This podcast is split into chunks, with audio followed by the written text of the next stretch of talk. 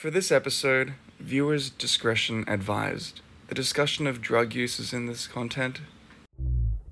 This podcast is brought to you courtesy of Renault, the world's most exclusive sunglasses.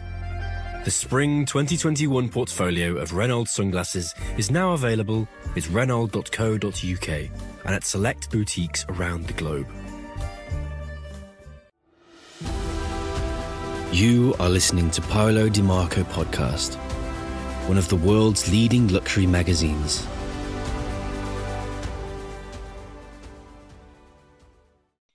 Welcome, everybody, to the Paolo DeMarco podcast. Today on the show, we are interviewing Sam Cutler, the former manager for the Rolling Stones and the Grateful Dead. Welcome. How are you? Hi, yeah, we better say tour manager for the Rolling Stones. I was co-manager of the Grateful Dead, agent and tour manager. So I had three jobs with the Grateful Dead and one with the Rolling Stones, tour manager Oh, great. Okay. with the Stones. Seeing that you have been working in the music industry since the 60s, what era would you say had the most freedom in music?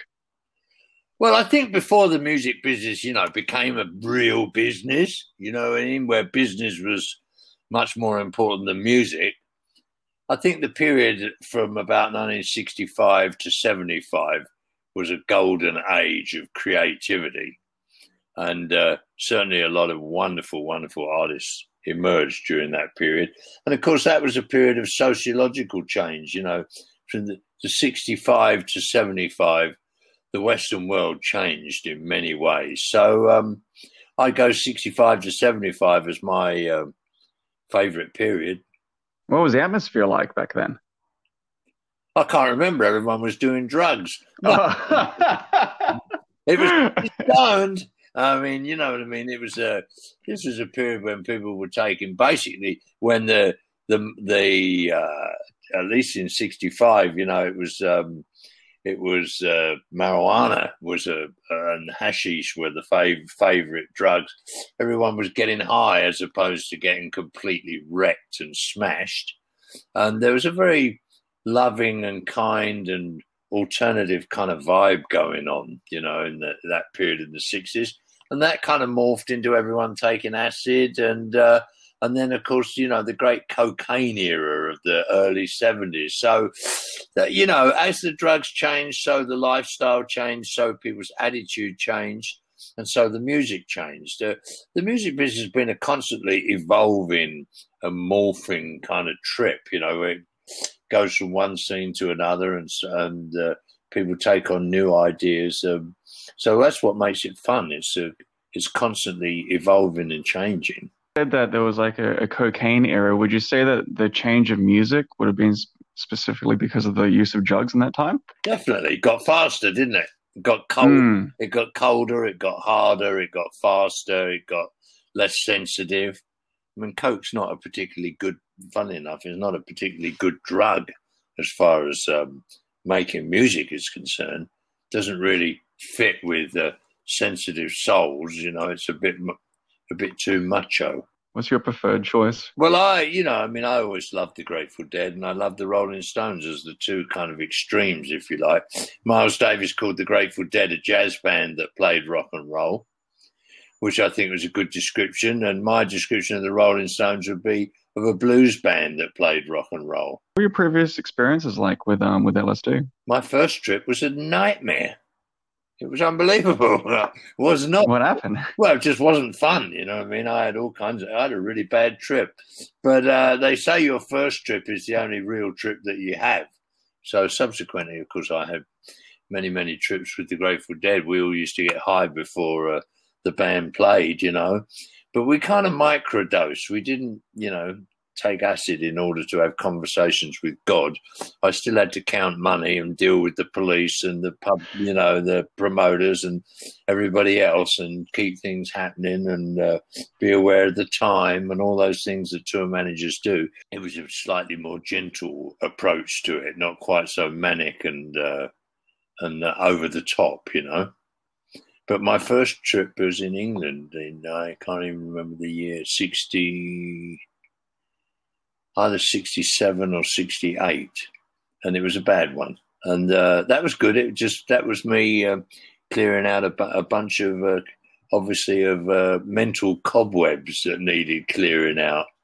Thereafter, it was a more pleasant experience. I would say that whenever you take those substances, it's like viewing life on a third person perspective. Well, that's one way. Of, I mean, I don't think that any one description is adequate to the task. You know what I mean? Mm. And each, Mm. each individual person has um, has eh, you know their own individual kind of response. There's many drugs that I've taken that I absolutely hated and couldn't just couldn't see. I mean, I've never been into heroin. I thought it was a disgusting drug. I've never been into ketamine. That's a disgusting drug. I've had seven cancers, so I now no longer even take drugs. I don't drink alcohol. I don't smoke cigarettes. I smoked cigarettes for 60 years. Um, so, you know what I mean? Life changes, music changes, life changes. We become different people. Uh, we, when you want to, uh, you know, work for the two largest bands in the world, just about, then you're that kind of person. You're very aggressive and very, you know, powerful kind of person.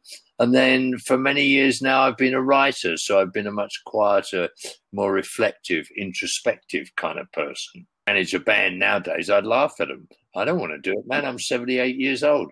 It's for young people. You know, I was met working with the Rolling Stones when I was 26. What advice would you give to up and coming managers? Don't do it. Um, well, better love your band, man. I mean, that's what I always told the bands I work for. You can't pay me enough money to work for you. The only reason I'm doing this is because I love you. So love the band you're working with. Otherwise, forget it. Well, I mean, you might as well go work for the post office or the government. What was the biggest night partying with the Rolling Stones? Well, the Stones, you know, I mean, the Stones very different from other bands. You know, I mean, it was very memorable with the Rolling Stones, for example, to play at uh, uh, Madison Square Gardens. That was a a big moment, you know, for them and in their career and all that. And you know, they recorded it. It was a live album, "Get Your Ya-Ya's Out," which was a fantastic album, which was partly recorded there. The band was, in some respects, at the height of their powers. So that was a fantastic gig. What would you say is the biggest difference between the music industry now? Well, the music industry now is is is a business. Its its primary concern is money, not music. It could be ice cream, man. It could be I don't know, coal. It could be oil. It could be whatever. All of the all the of the parameters are fixed by business concerns, not aesthetic concerns. So it's not you know how good the music is or whatever. It's just how potentially uh, successful it could be. How many people you think could love it and like it and buy it? You know, music back in the day was all about self-expression and freedom and, and really telling it how it is. But now there's just so many walls up and barriers because it's mainly corporate. Exactly, exactly. You know, the suits have taken over, man. It's all being run by accountants. But I mean, nonetheless, you know, the music business has always been bums on seats. You know, how many tickets you can sell, how many people you can get to come to your concert, how many people you can get to buy something on Spotify or whatever it might be. You know, it's still a, a numbers game. It's just become um, corporatized. Do you think that's a good thing with Spotify and all these, say, free to play platforms? People can like stream their music. Would you say that it's as good as before where people had to buy records? Well, you see, the music, it's hard for me to answer that because the music business is not re- really designed for somebody like me. The music business is designed for my sons who are 26 and 23 and people younger than that. Mm. You know, I mean, it ain't for people who are 78, for God's sake. And I've always said, you know, if the music re- business relied on my taste, there wouldn't be such a thing as the music business. You know, it's for young people. So, uh, yeah, man, you know, it, the music business, what what is interesting and fun about it is, is it constantly changing and evolving. So very bright people go into the music business and they decide, well, wouldn't it be fun to do it this way, or let's try it that way, or, you know what I mean? And uh, so that's what's great about the music business. It's uh, constantly changing. There's always room for somebody with new ideas to come along and and experiment and try things and that's why young people like it. It's their business. It's a young person's business. People open for stuff. And of course, you know, the suits, the accountants, they try and keep their, you know, finger on the pulse and try and control it all, sometimes successfully, sometimes not. You've said you left behind a life of massive hedonism. to find yourself and follow your own dreams. Can you tell us what that means? Yeah, I mean, what that means in a nutshell is that I was sick to death of working on making other people's fantasies happen. You know, whether it was the Rolling Stones, the Grateful Dead, the band, the Allman Brothers, all the different people that I play, play, you know, work with and played with. And I was more interested. I got to a point in my life where, I, you know, I was in my 30s and I wanted to work out what it was that I wanted to do for me. And what I've always wanted, had always wanted to do was to be a writer. So that's what I've been for the last 40 odd years an unsuccessful, very lazy writer. and quite happy doing it. What does it take as a tour manager for the biggest rock band in history? takes balls of brass for a start, man. And it takes uh, being prepared to answer the telephone at any time of the day or night and deal with whatever is happening on the other end of the line. I mean, I've had people call me up and say, well, you know, four o'clock in the morning, I had a phone call famously at one juncture. Somebody called me up and said, Sam, you've got to come to my room. To which I replied, for fuck's sake, man, it's four o'clock in the morning. And they said, there's somebody here with a gun. Okay, I'll be right there. Oh my god! When was uh, this? That was in this in uh, 1971, 72. You know, so all kinds of things happen, man. You've got to be prepared to deal with anything, whether it's promoters, the police, uh, you know, uh, girls who uh, claim that your artist uh, interfere with them, whatever. You know what I mean? There's a million and one different things that uh, one has to uh, deal with, and and if you can't deal with the stuff and do do it in a kind of diplomatic way or a tough way, depending on you know what the uh, situation requires, then you're in the wrong position. Tour management is a unique and special thing because, of course, you have to have the trust of your artists who rely on you, and uh, you you know you have to have self control. You can't be a drunk. You can't be somebody who's strung out on heroin that don't work as a tour manager. Tour manager's got to be in control of himself or herself and in control of the tour. We get on the plane tomorrow, you can't say, "Oh, fuck off, leave me alone. I don't want to know." You need to take control of the full situation. Yeah. And also, and also be a, a, friend too, which is very difficult to do because you need to you need to tell people what to do. But then I did, I did. Like, sit, yeah, tell them what to do, yeah. to tell them what not to do. I mean, the whole point about being a tour manager as well is, and being a friend. I mean, people need to be clear about this. Is that you tell people that you work with and for and who are your friends the truth. You speak truth to power. So if they're doing something that's you know not gonna not gonna help the tour and not gonna help them personally, then I have the right as the tour manager to tell them. You know what I mean? You can't do certain drugs you just can't do and hope to survive on a three or four months tour. It doesn't work. You know what I mean? You've got to eat properly. You've got to sleep properly. You've got to keep yourself together. You've got to make sure you've got clothes to wear, etc., etc., etc. You know what I mean? Yeah, it's not for the faint-hearted. You've got to be together. What has been the scariest moment? Well, I mean, I've been seen people killed in front of me. Um, that's, that's pretty scary. You know, if you if you're the type that gets scared.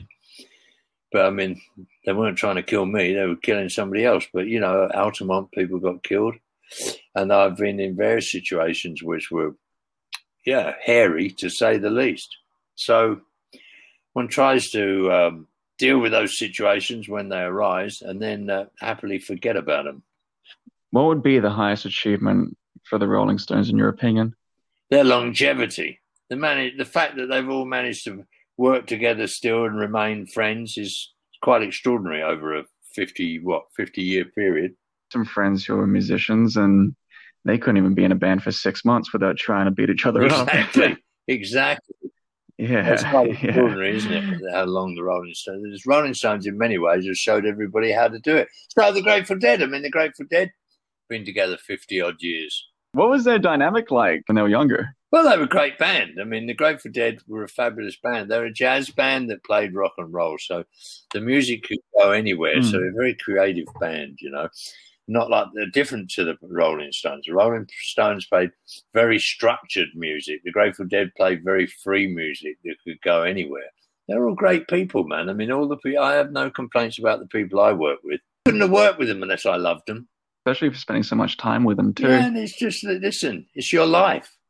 Why, why are you going to work, waste your Mm. life working for a bunch of assholes? What was the greatest achievement for the Grateful Dead? Well, we had a, we had a few. say? The Grateful Dead played the largest the largest paid gig in the history of the music business, which which was at Watkins Glen. So we I, I represented all three bands, the band, the Allman Brothers, and the Grateful Dead, and there were six hundred and twenty thousand paid admissions. So that was a pretty big achievement. The Grateful Dead did the again we I, that I organised. It did the 1972 European tour, right, and uh, issued the largest live recording ever put out, which was 70 CDs of the whole tour. There's been Whoa. some pretty, um, yeah, amazing um, events along the road, you know. So how has life been becoming a bit more Oh, settled? I, yeah, I'm great, man. I mean, I live in Brisbane, in Australia. I've got a nice apartment. I'm a Harley Davidson trike, three wheeled bike, you know. So I drive that around and uh, I've got a four wheel drive van. And uh, life is good. I live on my own and I'm writing. I'm finishing finish up, finishing up a book now uh, that's going to come out with a film hopefully next year to be called, uh, well, so far the working title is Friend of the Devil and um, it'll have a lot of rock and roll stories and all kinds of other stuff in it. So life is good, and I've had seven cancers. I'm in the middle of fighting the latest one, and uh, yeah, life goes life goes on until it doesn't. Alan, Tell me more about your book. my book is um, it's a series of reminiscences about my life. Basically, it's an it's an autobiography. It's autobiographical writing. There's uh, at the moment it's seven hundred thousand words, so I've got to cut it down a bit. Otherwise, it's going to be five books instead of one.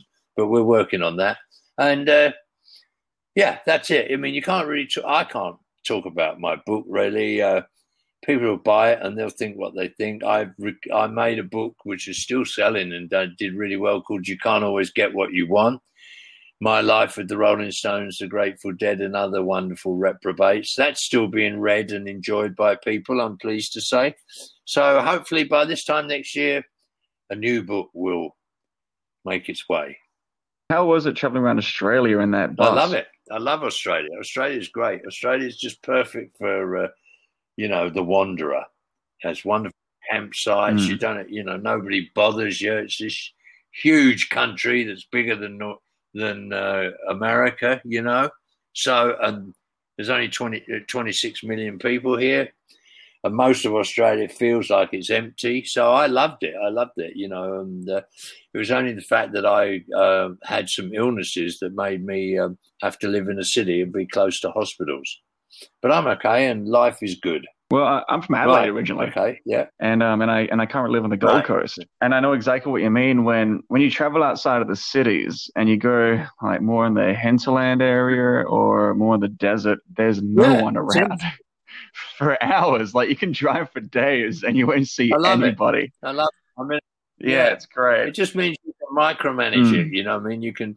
You've got that choice. You can be in places, you know, the, where there's no one, and have beautiful, splendid isolation and amazing stars at night, and just special, you know. Or you can be on the Gold Coast and Brisbane or Sydney, wherever, Melbourne, and party. You know, just you've got that option in Australia. if you were to have a younger body, which lifestyle would you prefer to have currently? Would you prefer to have more of a relaxed lifestyle where you're ultimately free, or manage the band and, and be one of the most successful tour managers Well, ever? I think it's all down to your age, man. You know, tour management, being a tour manager and wanting to, you know, represent the greatest rock and roll band in the world and all that stuff, you got to be, you know, full of spunk. You got to be powerful. You know what I mean? You got to want to go for those kind of things. It's like being in the army. You don't want to be in the army when you're 70. You know what I mean? You want to be in the army and jumping out of helicopters when you're 22. And the same with rock and roll. Rock and roll's a young person's game, really. Certainly, if you're a tour manager, it is. So, um, no, I'm happy with my life as it is right now, man. I'm lucky to be alive and I'm Mm. grateful to be alive. still listening to rock and roll, or, or because of your lifestyle, have you gone back to more of a No, I relaxed listen to music? all kinds of stuff. Not so much rock and roll, but I listen to a lot of seventies rock and roll. I listen to a lot of blues. I listen to jazz. I listen to world music. I I listen to classical music. I love classical music. I love opera. I listen to a whole range of music. It's just like you know, it's like you the music, the music business and music itself. It's like a garden, man. You don't go in a garden and look at only one flower. It's not like I'm only going to hmm. look at the yellow flowers.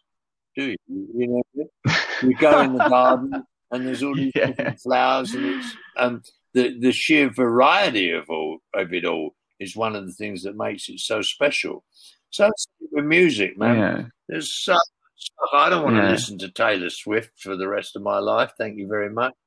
There's a lot of other stuff out there as well, you know. Well, because I, I love photography Yeah. and videography. And so I, I understand totally what you mean. It's just because I work with a lot of color, but I also love a lot of black black and white photography too, or landscape Exactly. or portrait, or even macro photography. If I were just to choose one, I feel like that I'm limiting myself because I'm a I'm a creative guy.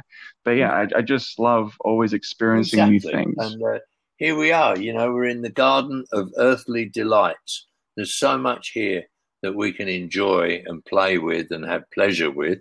Why would we limit ourselves just to the one thing? Certainly not. Do you express yourself in any other art? No, I'm a writer. That's what I do. What got you into it? It's what I always wanted to be since I was a teenager. I've always loved writing and I've loved uh, writers, and that's what I wanted to do. Who was one of your Cool. favorite writers? Man.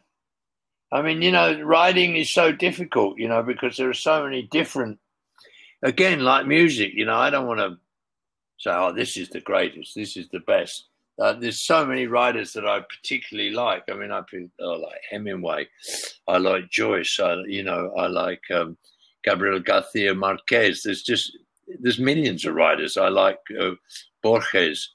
Um, you know, I like the French writers. It's just, Writing is like, as I say, is like a garden full of different coloured flowers, man. I I work in the morning, so I've been talking to you, and as soon as I get off here, I'm back to my work. And that book, um, hopefully, will is, it's in the middle of being born. It's busy being born, and uh, hopefully, one day you'll get to read it next year. And Oh, there's I a film coming will. out which will be on Netflix, all that stuff. So it's all it's all happening next year. That's the plan. Lovely talking to you, man. I must fly. Mm.